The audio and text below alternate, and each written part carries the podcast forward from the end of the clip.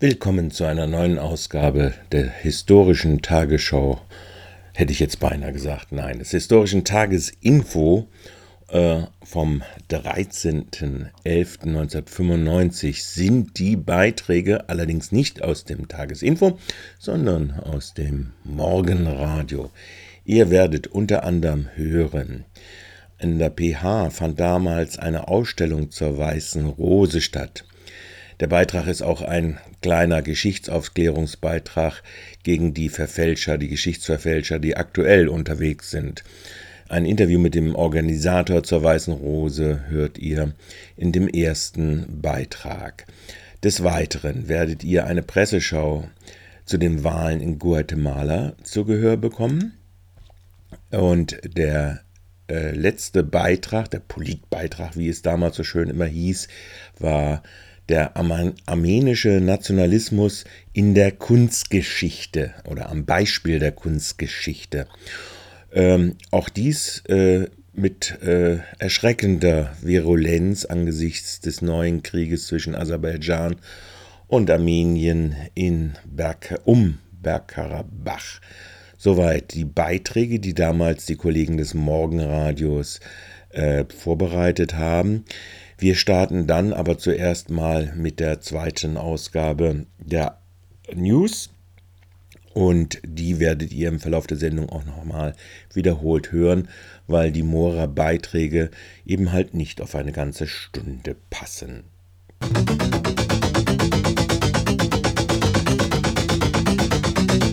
Radio Dreieckland Freiburg 102,3 MHz mit den Nachrichten.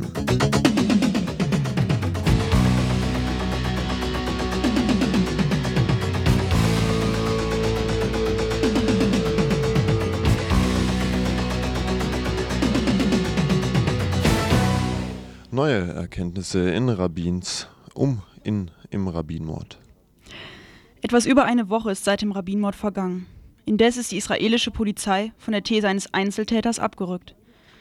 Nachdem am Donnerstag fünf Verdächtige verhört worden waren, gilt die Tat als Werk der jüdisch-extremistischen Ejal-Gruppe. Am Freitag war ein weiterer Verdächtiger, ebenfalls aus dem Ejal-Umfeld, festgenommen worden. Anfang der 90er Jahre hatte sich Ejal von der Kach-Bewegung abgespalten. Diese, 1994 angesichts des Hebron-Attentates verbotene Bewegung war Eyal nicht militant genug. Auch Eyal-Gründer und Chef Avishai Raviv sitzt seit Mittwoch in Untersuchungshaft. Er soll das Attentat mit vorbereitet haben. Raviv war schon einmal im September dieses Jahres kurzzeitig festgenommen worden. Damals hatte sich Eyal zur Ermordung des Palästinensers Salman Asamareh bekannt. Gestern schließlich folgte die Nachricht, dass der israelische Geheimdienst Shin Bet offenbar schon Wochen vor dem Anschlag von den Mordplänen gewusst habe. Hinweise seien dem Geheimdienst von einem Mitglied der rechtsextremen Idealgruppe geliefert worden. Ebenfalls wurde bekannt, dass der Rabbinattentäter vermutlich einen Komplizen in der israelischen Armee gehabt habe. Shells unliebsamer Gegner ermordet. Die Staatengemeinschaft des Commonwealth forderte Demokratie von den Machthabern Nigerias. Dies wurde auf dem Treffen der Mitglieder in Auckland beschlossen und mit einem Ultimatum verbunden. Ferner stoppten die USA ihre Waffenexporte und John Major versprach eine Einschränkung des Rüstungsgüterexports. Diese Maßnahmen sind die Reaktion auf die Hinrichtung des nigerianischen Dichters Saro Viva und acht weiterer Bürgerrechtler des Volkes der Ogoni am Freitag. Das Volk der Ogoni, ansässig im Niger-Delta, ist seit langem Opfer der Naturzerstörung durch Ölförderung die Generäle um Sani Abacha haben den Staat zugrunde gerichtet. Die Inflationsrate liegt bei 700 Prozent, Rechtssicherheit existiert nicht und die Staatseinnahmen bestehen zu vier Fünftel aus Öleinnahmen. Agib, Elf und Shell fördern im Land und hinterlassen große Schäden. Ein Sprecher von Greenpeace berichtete, dass Lecks in den Pipelines seien, Ruß und Öl auf Pflanzen und im Grundwasser. Die rund 10 Millionen Dollar Profit für Nigeria fließen in wenige Hände.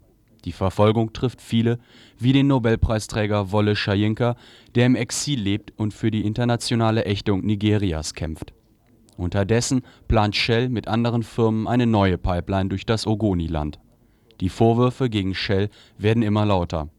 Wie Ulrich Delius, Afrika-Referent der Gesellschaft für bedrohte Völker in Göttingen sagt, ist Shell mit Saro Viva einen unliebsamen Kritiker los. Stress auf dem Bau. Ein Gewerkschaftsvorsitzender der Gewerkschaft Bau, Stein und Erden hat gefordert, dass illegal auf dem Bau beschäftigte Ausländer von wachsamen Bürgern nicht mehr an die Polizei, sondern an die Gewerkschaft gemeldet werden sollen, die dann das Problem mit den Arbeitgebern zusammenlösen wolle. Wie sich bisher gezeigt habe, wären die staatlichen Stellen nicht bereit, gegen Schwarzarbeit konsequent durchzugreifen. Mein erster Gedanke. Was sollen dann die ausländischen BauarbeiterInnen machen? Wovon sollen sie leben? Zweiter Gedanke. Wenn es um Ausländer geht, steht die Deutsche Volksfront geschlossen. Bei sonstigen Anlässen sind sich Arbeitgeber und Arbeitnehmer ja nicht so einig. Im Übrigen entspricht die Beschäftigung dieser billigen Arbeitskräfte ja auch dem Interesse der Unternehmer. Dritter Gedanke. Das deutsche Sozialversicherungssystem müsste sich diesen neuen Arbeitergruppen öffnen, anstatt sie mit Repression zu strafen und auszugrenzen. Vielleicht fällt ja jedem ein oder zwei Sätze zum Wetter ein. Nebel, Nebel. Es ist immer ganz noch so kalt. Ja, nimmer ganz so kalt. Ein Ne? bisschen wärmer geworden. Ihr sucht euch eins aus von den ganzen Mottos. Verantwortlich nicht.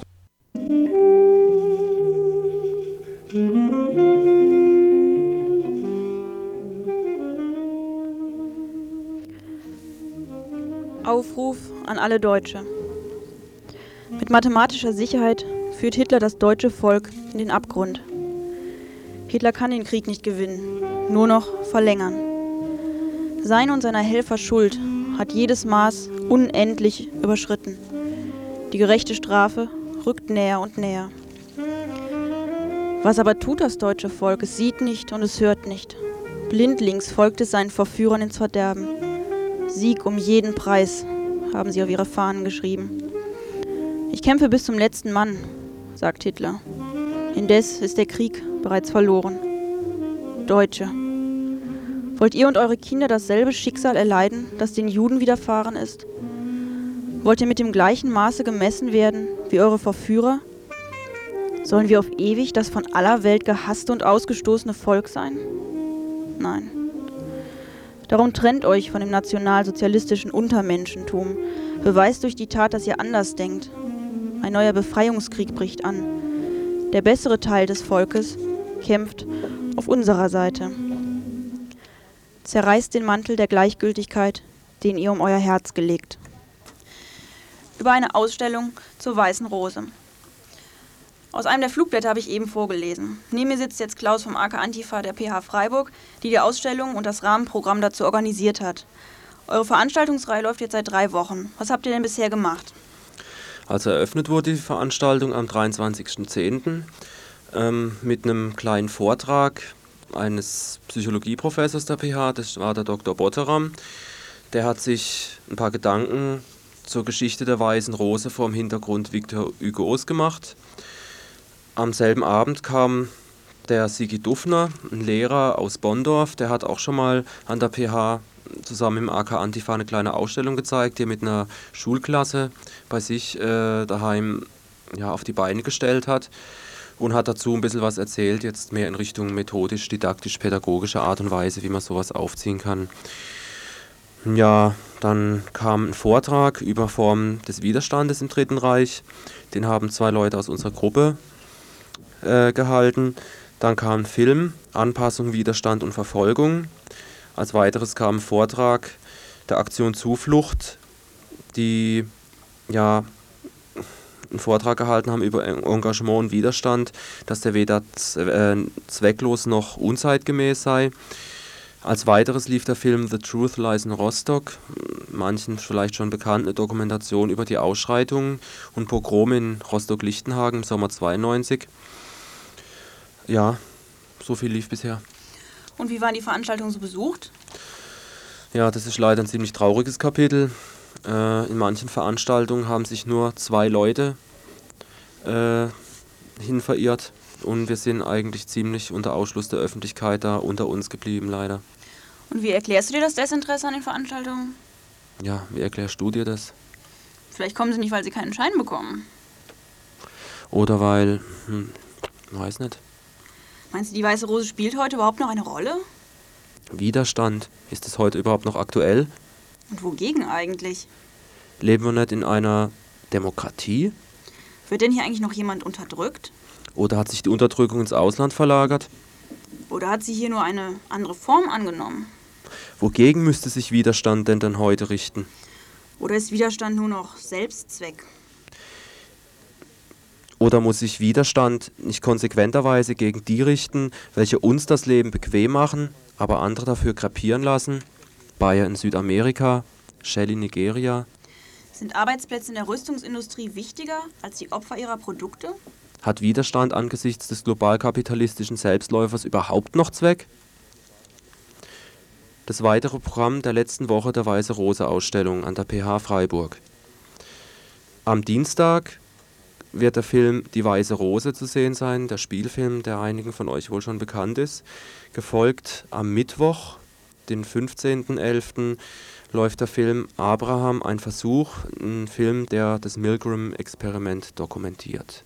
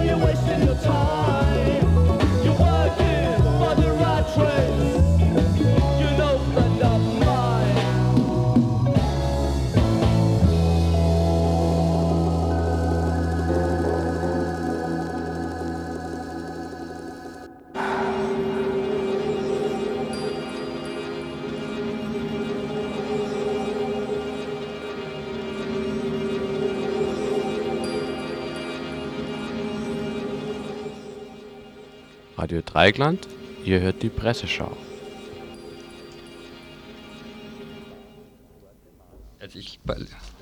Wahlen in Guatemala.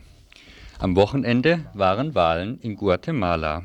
Es waren die ersten Wahlen seit 1954, an denen die linksgerichtete Guerilla nicht zum Wahlboykott aufgerufen hatte und die zweiten demokratischen Wahlen seit dem Ende der brutalen Militärdiktatur in den 80er Jahren überhaupt. Die Ergebnisse sind noch nicht bekannt, wohl aber interessieren uns die Parteien, die Wahlkampfthemen und die Überlegungen, warum die Guerilla ihre Ablehnung der Wahlen aufgegeben hat. Auf der Suche nach Antworten blicken wir in die Frankfurter Rundschau, die Taz und Analyse und Kritik. Also, wer steht denn zur Wahl? In der Frankfurter Rundschau lässt uns Rita Neubauer folgende Erkenntnisse zukommen. Links, linksliberal oder Mitte links?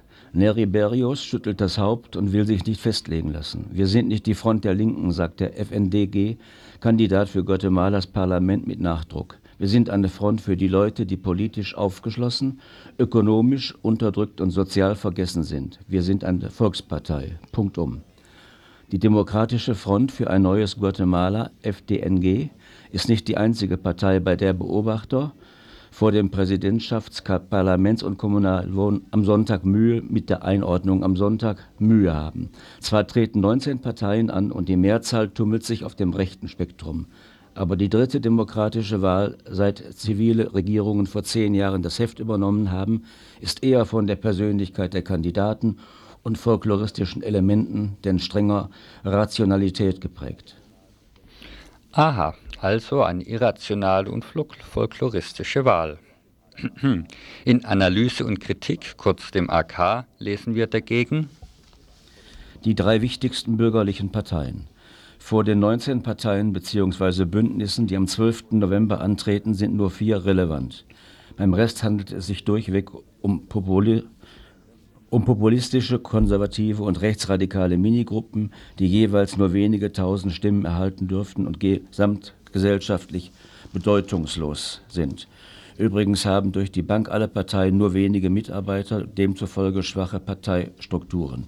Die einzige Ausnahme stellt die Christdemokratische Partei DCG dar, die trotz deutlicher Einbrüche immer noch eine vergleichsweise breite organisatorische Basis hat.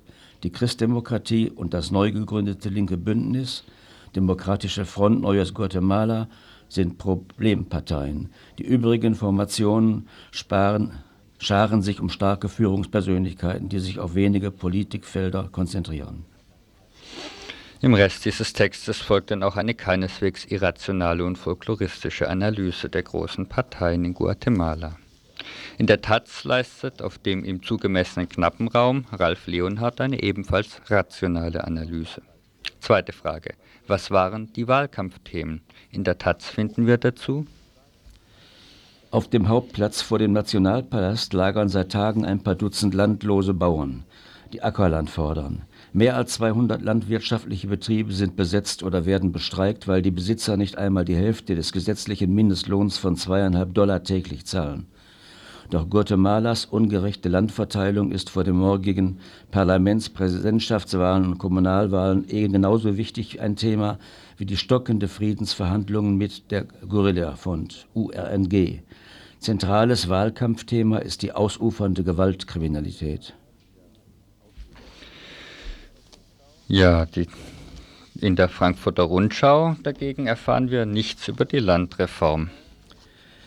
Die Parteien, ihre Kandidaten und deren Wahlplattform akkurat einzuordnen, ist sehr schwierig, gibt Carmen de Comenares von der Vereinigung für Forschung und soziale Studien ASIES zu.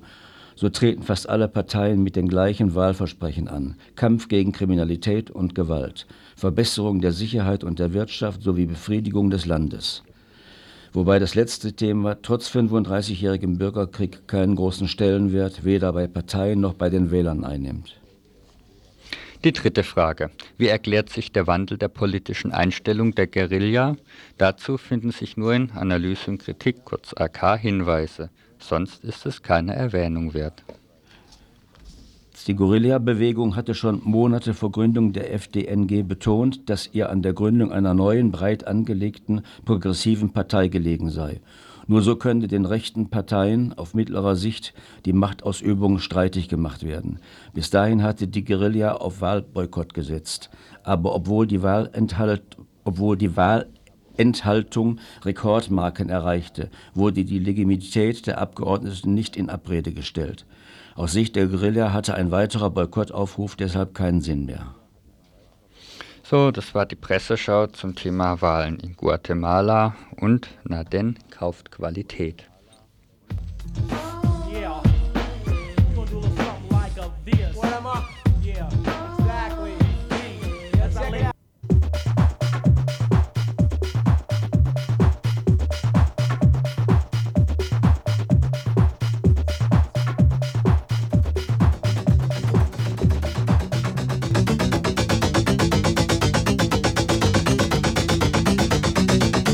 Radio Dreieckland Freiburg 102,3 MHz mit den Nachrichten.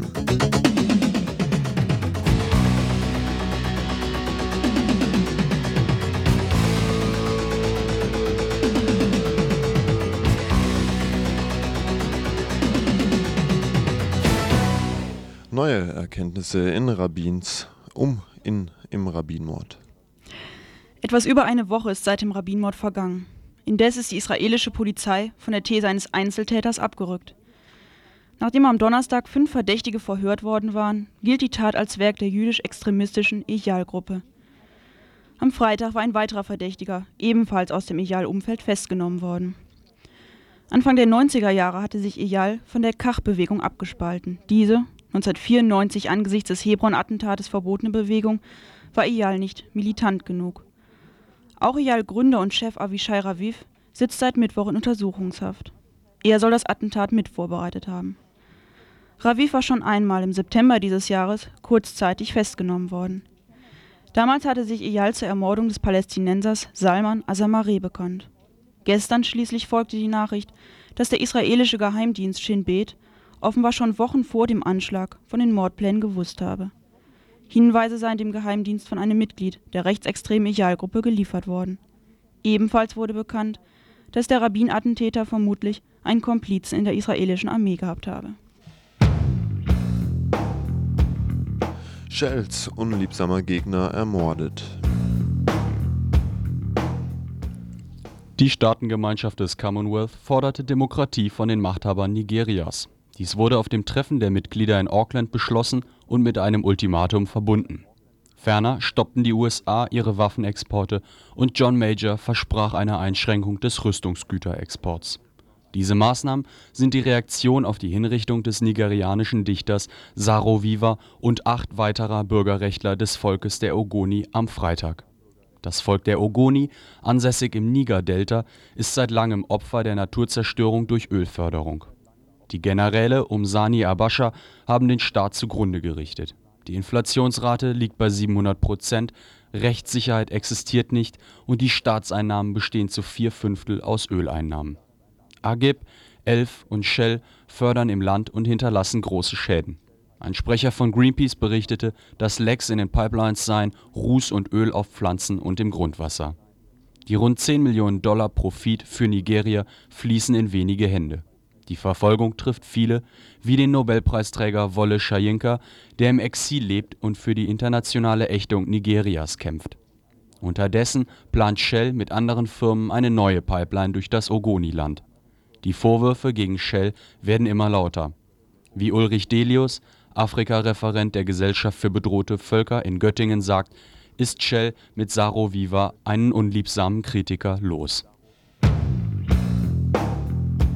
Stress auf dem Bau. Ein Gewerkschaftsvorsitzender der Gewerkschaft Bau, Stein und Erden hat gefordert, dass illegal auf dem Bau beschäftigte Ausländer von wachsamen Bürgern nicht mehr an die Polizei, sondern an die Gewerkschaft gemeldet werden sollen, die dann das Problem mit den Arbeitgebern zusammenlösen wolle. Wie sich bisher gezeigt habe, wären die staatlichen Stellen nicht bereit, gegen Schwarzarbeit konsequent durchzugreifen. Mein erster Gedanke. Was sollen dann die ausländischen BauarbeiterInnen machen? Wovon sollen sie leben? Zweiter Gedanke. Wenn es um Ausländer geht, steht die Deutsche Volksfront geschlossen. Bei sonstigen Anlässen sind sich Arbeitgeber und Arbeitnehmer ja nicht so einig. Im Übrigen entspricht die Beschäftigung dieser billigen Arbeitskräfte ja auch dem Interesse der Unternehmer. Dritter Gedanke. Das deutsche Sozialversicherungssystem müsste sich diesen neuen Arbeitergruppen öffnen, anstatt sie mit Repression zu strafen und auszugrenzen. Vielleicht fällt ja jedem ein oder zwei Sätze zum Wetter ein. Nebel, Nebel. Ah, Es ist nimmer immer noch so kalt. Ja, nimmer ganz so kalt. Ist Ne? ein bisschen wärmer geworden. Ihr sucht euch eins aus von den ganzen Mottos, verantwortlich nicht nur für die Nachrichten, sondern für das ganze Programm hier heute am Montag, 13. Oktober, November, waren Der Büschel für die Musik. die Franka für Text. Noch ein Klaus, auch für die Musik. Nee, das ist Martin. Martin, oje, oje, nein. Dann natürlich noch Götz. Ja, Christoph und Und auch noch ähm, Klaus Der von der Friedhelm. und noch Klaus von der PA Antifa, der mir gestern bei meinem Bericht unheimlich geholfen hat. ja, es sind unheimlich viele Leute dabei auf jeden Fall. Ja, viele. Wahrscheinlich wieder mehr wie zuhören, wenn ihr das beschreiben wollt. Ruft ihr an 0761 und dann 31028. Fuck that. Special technique of shadow damn. boxing. Uh.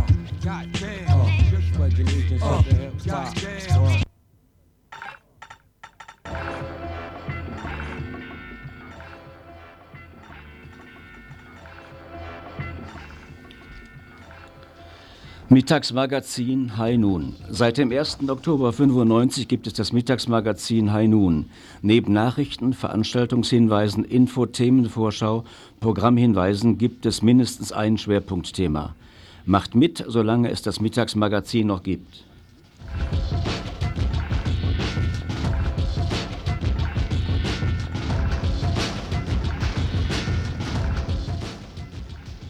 Zwölf Uhr High Noon Mittagsmagazin. Der blaue Puma oder die Wunder der Literatur.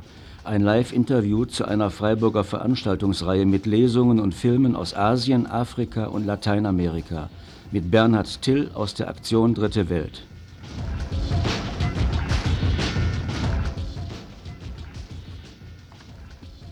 Großes Forum, Montag, 13. November, 20 Uhr im FFK. Eine Debatte über Chancen und Möglichkeiten, die der Freiburger Frauenclub dem öffentlichen und kulturellen Frauenleben zu bieten hat. Freiburger Frauenclub, 20 Uhr im FFK, Montag am 13. November.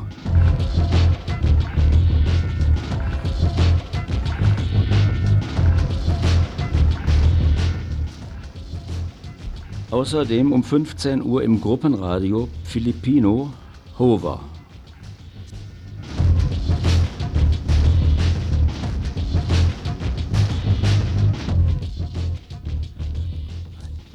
Im Tagesinfo 18 Uhr Themen im Info am Montag, dem 13. November. Ein Bericht von der Schienendemontage vor dem AKW Gund, Grundremming, Gundremmingen. Ferner ein Interview mit Freiburger Skaterinnen und Skatern über ihre Forderungen an die Stadt. Ferner ein Diskussionsbeitrag zur Solidarität mit dem kurdischen Befreiungskampf und einer bevorstehender Kurtisan-Demo am 18. November in Köln. Außerdem ein Interview mit dem Anwalt der Eltern von Wolfgang Grams über einen Klageerzwingungsantrag und Observationen durch den Staatsschutz. Und sowie eventuell ein Studiogespräch mit Ingrid Strobel, die Montagabend eine Veranstaltung in Freiburg zum Thema jüdische Frauen im Widerstand ausrichtet. Weitere Themen in Noon Montag um 12.30 Uhr.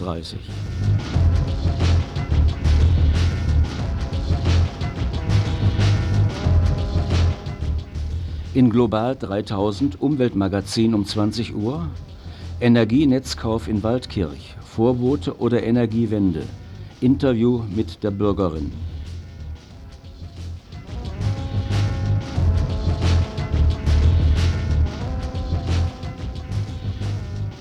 Außerdem Verkehrsprojekte Deutsche Einheit oder Zubetonierung in Neufundland.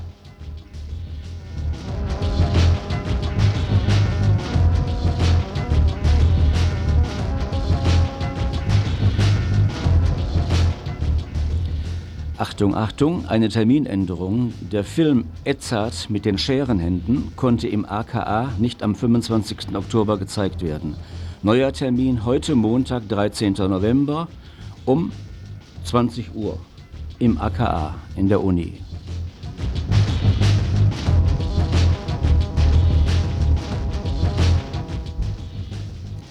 Und noch eine Programmänderung. Heute Abend Peter Ustinow um 20 Uhr. Nicht in der Stadthalle, sondern im Karlsbau am Stadtgarten. Peter Ustinow heute Abend 20 Uhr im Karlsbau am Stadtgarten.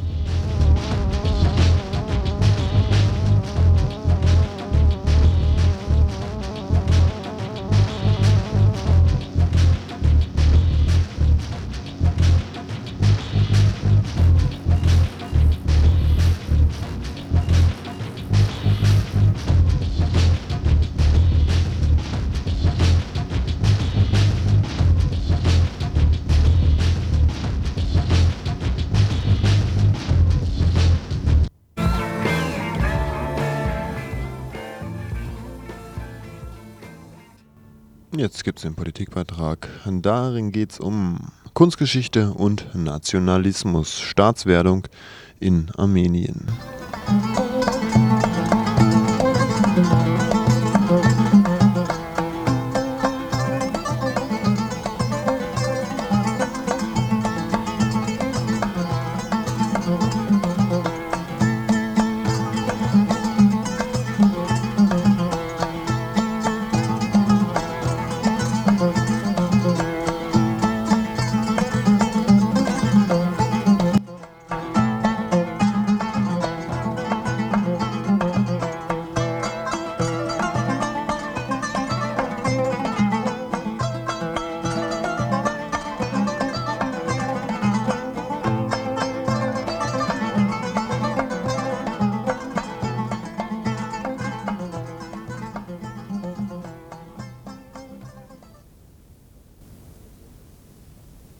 Was ihr gerade hörtet, fand sich auf einer CD über armenische Volksmusik.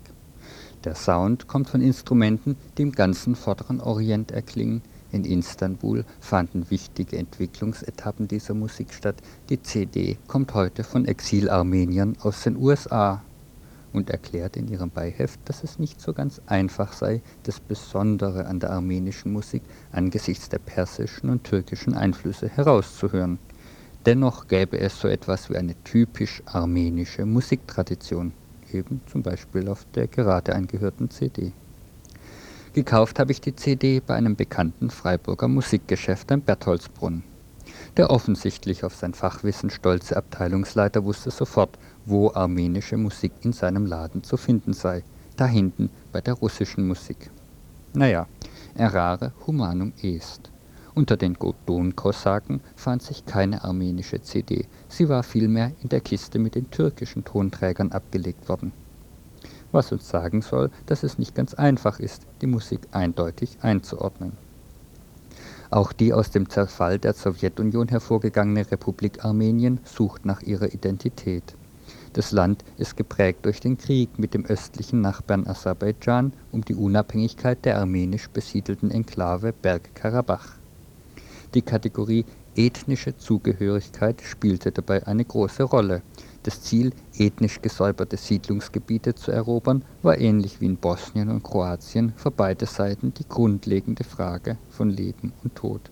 Blut- und Bodenmentalität, Pogrome, Wirtschaftsblockaden, Hungersnöte, Zwangsrekrutierung und riesige Flüchtlingsströme waren die Begleitumstände dieser Art postsowjetischer Staatsgründung. Nach einem armenischen Sieg, der ihnen die unangefochtene Landverbindung zwischen Bergkarabach und dem Kernland brachte, herrscht seit Mitte 1994 ein Waffenstillstand, dem bisher noch keine weiteren friedensstiftenden Verträge gefolgt sind. Der nationalistischen Staatsgründung entspricht auch die intellektuelle Besinnung auf die eigene Identität.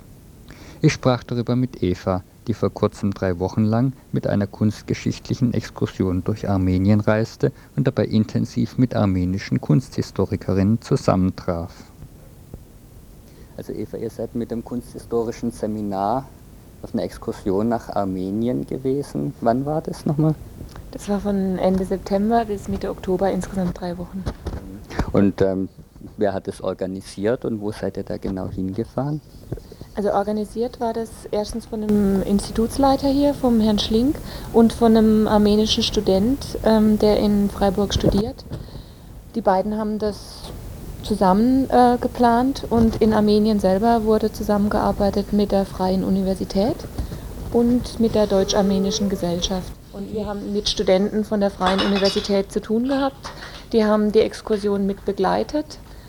Ähm, ja, zu großen Teilen mit begleitet. Ähm, und wir waren damit eben auch mit den armenischen Studenten die ganze Zeit zusammen, haben gegenseitig Referate gehalten, teilweise zu den gleichen Themen, also teilweise von deutscher Seite aus bearbeitet und mit der Literatur, die von Deutschland aus zugänglich ist und teilweise mit Literatur von Armeniern bearbeitet, die mit armenischer und russischer Literatur gearbeitet haben. Gab es denn Unterschiede zwischen armenischer und eurer Art von Kunstgeschichte oder worin liegen die? Ja, das war gerade ganz spannend, gerade bei den Themen, die von beiden, also jeweils von einer Deutschen oder von einem Armenier bearbeitet waren, da gab es schon Unterschiede. Also einmal ein unterschiedlicher Umgang mit Quellen. Also dass ähm, die Quellen, die, wir, die in der jeweiligen Literatur vorgestellt wurden, unterschiedlich kritisch betrachtet wurden. Also in armenischer Literatur eher so eins zu eins. Also da wurde 660 eine Kirche gebaut, also ist es die, die heute steht. Und in der deutschen Literatur, oder in, nicht nur Deutsch, also es ist Deutsch, Englisch, Französisch, Italienisch, also da wird anders mit der Literatur, mit, mit der Quellenlage umgegangen. Und, und ähm, ein anderes Beispiel ist, zum Beispiel bei einem, bei einem Bau, über den ich referiert hatte, äh, fing die Baugeschichte, die in der Literatur, die mir zugänglich war, gebastelt wurde, einfach mit, mit dem Christentum an. Also war halt ein Bau des 7. Jahrhunderts. Und die armenische Kommilitonin, die darüber gesprochen hat, fing ähm, mit heidnischen Feuertempeln an, die genau an der gleichen Stelle des Kirchenbaus mal waren. Also da wird einfach viel weiter zurück in die Geschichte gegangen. Ähm, wie interpretierst du die Unterschiede? Glaubst du, dass es irgendwie einfach sozusagen Naivität ist oder Dummheit? Oder ist es so, so das Gefühl, dass zwischen diesem unterschiedlichen Umgang mit Quellen und dem sag mal, längeren historischen Blick auch ja, irgendwelche Inhalte verbunden sind? Oder wie erklärst du dir den anderen Zugang? Also Naivität oder Dummheit würde ich überhaupt nicht sagen. Das ist ein anderer Umgang mit den äh, ähm, Objekten, die die Geschichte der Nation schildern. Also Nimmt denn die armenische Kunstgeschichtsforschung auch wahr, dass sie von anderen Kulturkreisen immer wieder beeinflusst wurde, dass sie als Melting Pot of Nations, als Durchgangsland historisch auch immer wieder ja, in Kontakt kam und sich verändert hat im Austausch mit anderen Kulturen? Die, die ähm, ähm, auf die anderen oder auf die fremden Einflüsse von anderen Kulturen, die durch, entweder durch durchwandern oder durch dadurch, dass sie kriegerisch an der, an der Front standen, dass das eben, dass darauf eher mit Abgrenzung reagiert wird und dass eher immer versucht wird, das betont Armenische rauszustreichen. Und eben das ist auch das in der Forschung immer die Frage, was ist denn das betont Armenische? Und da werden auch dementsprechend Entwicklungsmodelle gebaut, die völlig Armenien intern sind und die die jeweiligen Nachbarländer oder die anderen Kulturen, die Armenien mal gestreift haben, vollkommen ausklammern. Waren das Thema Nationalismus, nationale Identität und unterschiedliches Herangehen an Kunstgeschichte auch ein Thema, was ihr mit den Studis von der Freien Uni erörtert habt, oder? Eigentlich wenig, weil das immer ein heikler Punkt war. Also weil man jemanden so schlecht frontal begegnen kann und sagen, dass seine äh, Forschungsweise nationalistisch ist, sondern das war eigentlich dann eher immer so, dass man sich die andere Position angehört hat jeweils, aber dass es darüber nicht wirklich zur Diskussion kam. Wobei das auch was relativ Typisches war, dass es eigentlich nicht solche Knackpunkte nicht diskutiert wurden, weil die ähm, ja auch unsere Besuchssituation das nicht so ganz zugelassen hat, weil wir waren ja letztendlich diejenigen, die hier zu Gast waren und denen viel gezeigt wurde. Und dann kann man, war es als Situation schwierig zu kritisieren. Also es, es hätte da, glaube ich, auch wirklich gerade in dem Punkt Nationalität oder Nationalismus einen absoluten Affront gegeben. Auch sobald es leise Kritik in die Richtung gab, wurde das auch wahnsinnig persönlich genommen.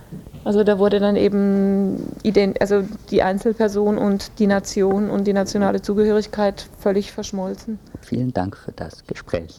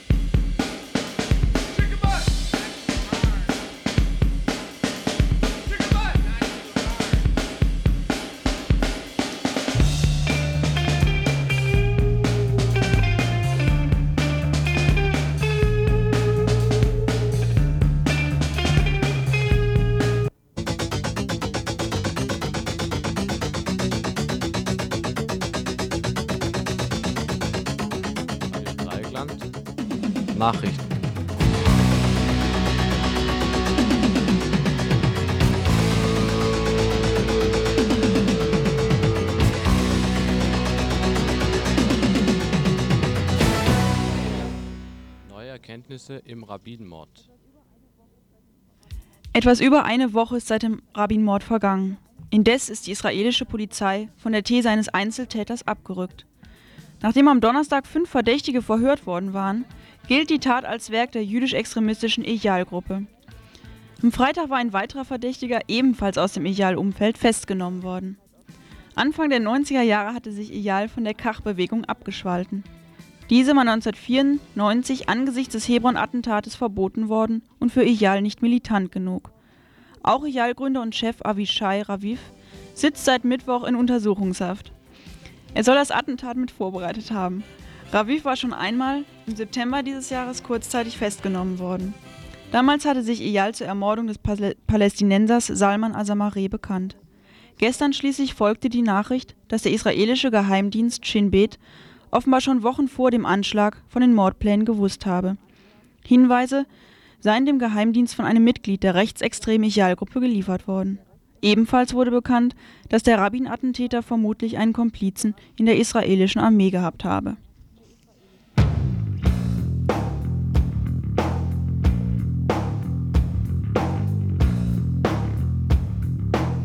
Shells unliebsamer Gegner ermordet.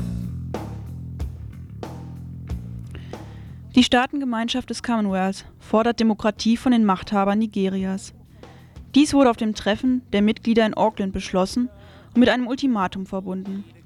Ferner stoppten die USA ihre Waffenexporte und John Major versprach eine Einschränkung des Rüstungsgüterexports. Diese Maßnahmen sind die Reaktion auf die Hinrichtung des nigerianischen Dichters Saro Viva und acht weiterer Bürgerrechte des Volkes der Ogoni am Freitag. Das Volk der Ogoni, ansässig im Nigerdelta, ist seit langem Opfer der Naturzerstörung durch Ölförderung. Die Generäle um Sani Abascha haben den Staat zugrunde gerichtet. Die Inflationsrate liegt bei 700 Prozent, Rechtssicherheit existiert nicht und die Staatseinnahmen bestehen zu vier Fünftel aus Öleinnahmen. Agib, Shell und 11 fördern im Land und hinterlassen große Schäden. Ein Sprecher von Greenpeace berichtete, dass Lecks in den Pipelines seien, Ruß und Öl auf Pflanzen und im Grundwasser. Die rund 10 Millionen Dollar Profit für Nigeria fließen in wenige Hände. Die Verfolgung trifft viele, wie den Nobelpreisträger Wolle Soyinka, der im Exil lebt und für die internationale Ächtung Nigerias kämpft. Unterdessen plant Shell mit anderen Firmen eine neue Pipeline durch das Ogoniland. Die Vorwürfe gegen Shell werden immer lauter. Wie Ulrich Delius, Afrika-Referent der Gesellschaft für bedrohte Völker in Göttingen, sagt, ist Shell mit Saroviva einen unliebsamen Kritiker los.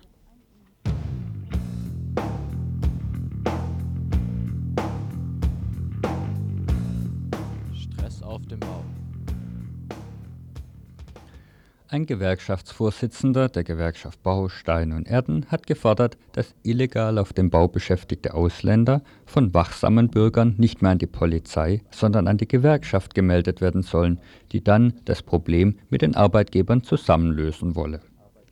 Wie sich bisher gezeigt habe, wären die staatlichen Stellen nicht bereit, gegen Schwarzarbeit konsequent durchzugreifen. Mein erster Gedanke, was sollen denn dann die ausländischen BauarbeiterInnen machen? Wovon sollen sie leben? Zweiter Gedanke, wenn es um Ausländer geht, steht die Deutsche Volksfront geschlossen. Bei sonstigen Anlässen sind sich ja Arbeitgeber und Arbeitnehmer nicht immer so einig. Im Übrigen entspringt die Beschäftigung dieser billigen Arbeitskräfte auch dem Interesse der Unternehmer. Dritter Gedanke, das deutsche Sozialversicherungssystem müsse sich den neuen Arbeitergruppen öffnen, anstatt sie auszugrenzen und mit Repression zu bedrohen.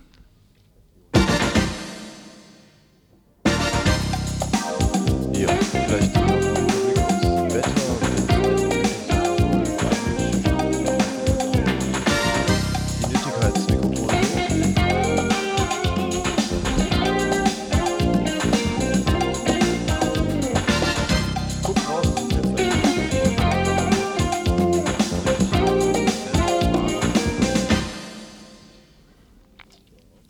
Hört ihr nichts? Doch, wir hören jetzt alle gut zu. Ah, jetzt, ja. Ich, ich höre jetzt auch was. Hört ihr da draußen auch was? Ja, sag mal Hallo. Ich höre nichts, da hört keiner zu. Wahrscheinlich hört wieder kein Schwein zu. Dann gehen wir in die Wiederholung.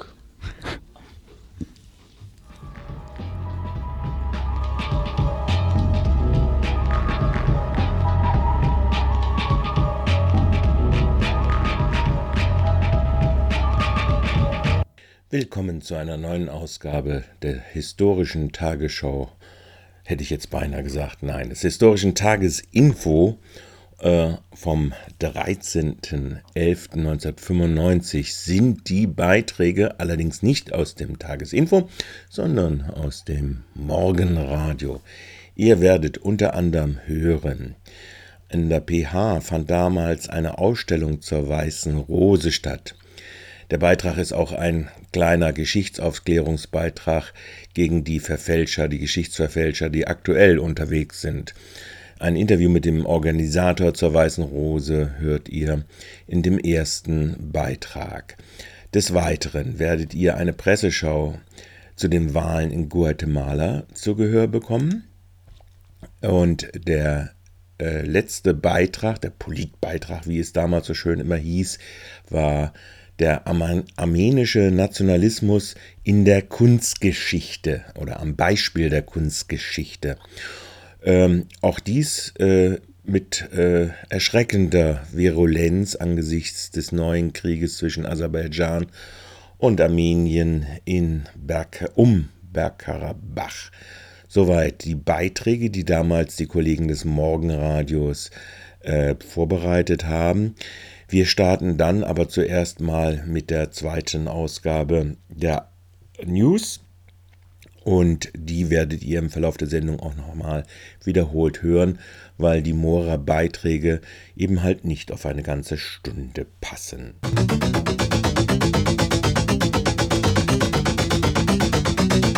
Radio Dreieckland Freiburg 102,3 MHz mit den Nachrichten.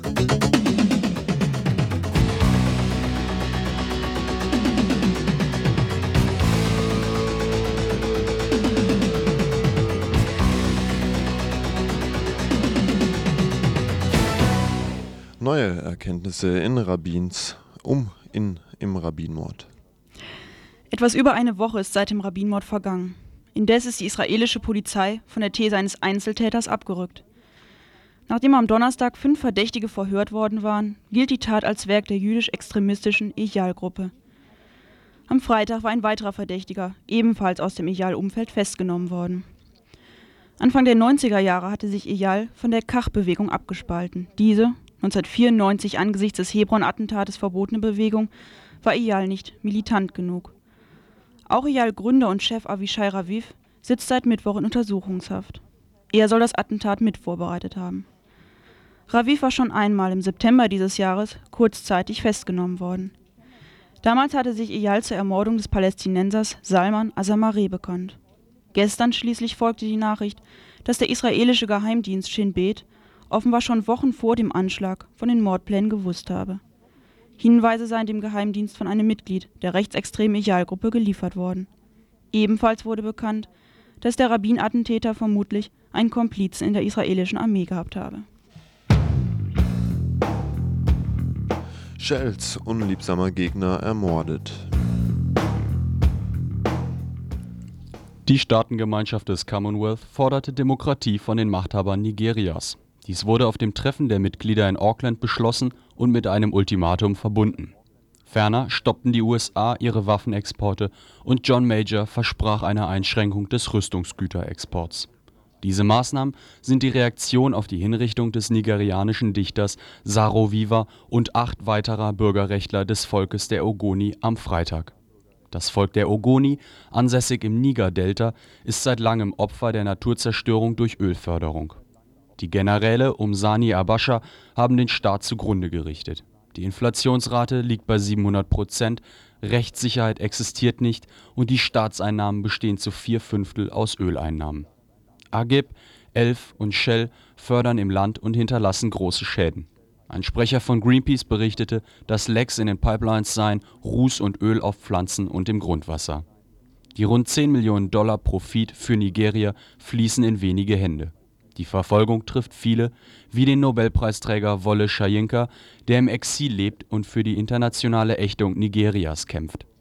Unterdessen plant Shell mit anderen Firmen eine neue Pipeline durch das Ogoniland.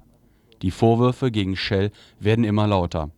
Wie Ulrich Delius, Afrika-Referent der Gesellschaft für bedrohte Völker in Göttingen sagt, ist Shell mit Saro Viva einen unliebsamen Kritiker los. Stress auf dem Bau. Ein Gewerkschaftsvorsitzender der Gewerkschaft Bau, Stein und Erden hat gefordert, dass illegal auf dem Bau beschäftigte Ausländer von wachsamen Bürgern nicht mehr an die Polizei, sondern an die Gewerkschaft gemeldet werden sollen, die dann das Problem mit den Arbeitgebern zusammenlösen wolle. Wie sich bisher gezeigt habe, wären die staatlichen Stellen nicht bereit, gegen Schwarzarbeit konsequent durchzugreifen. Mein erster Gedanke. Was sollen dann die ausländischen BauarbeiterInnen machen? Wovon sollen sie leben? Zweiter Gedanke. Wenn es um Ausländer geht, steht die Deutsche Volksfront geschlossen. Bei sonstigen Anlässen sind sich Arbeitgeber und Arbeitnehmer ja nicht so einig. Im Übrigen entspricht die Beschäftigung dieser billigen Arbeitskräfte ja auch dem Interesse der Unternehmer. Dritter Gedanke. Das deutsche Sozialversicherungssystem müsste sich diesen neuen Arbeitergruppen öffnen, anstatt sie mit Repression zu strafen und auszugrenzen. Vielleicht fällt ja jedem ein oder zwei Sätze zum Wetter ein. Nebel, Nebel. Ah, Es ist nimmer immer noch so kalt. Ja, nimmer ganz so kalt. Ne? Ein bisschen wärmer geworden. Ihr sucht euch eins aus von den ganzen Mottos. Verantwortlich nicht